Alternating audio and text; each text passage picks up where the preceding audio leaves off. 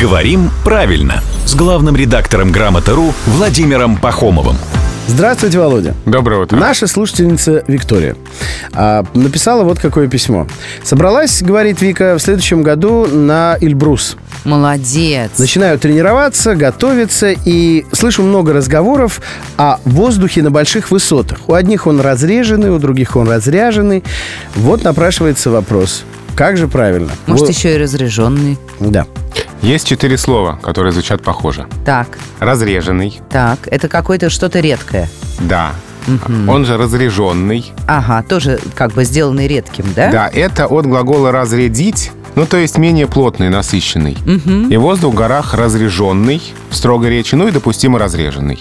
А есть еще слово «разряженный». Это телефон. Аккумулятор какой-нибудь. Нет, разряженный — это разодетый, очень нарядно одетый. Типа выпендривается. Да. Надену все лучшее сразу. Да. А есть разряженный. Ой. От разрядить, лишить заряда в разных значениях. Mm-hmm. Вот телефон может быть разряженный. Ну и пистолет тоже. У разряженного человека разряженный телефон. Через «я». Mm-hmm. Когда он поднимается высоко в горы, где... Разряженный воздух. Через «е». Па-ба-па-ба-пам.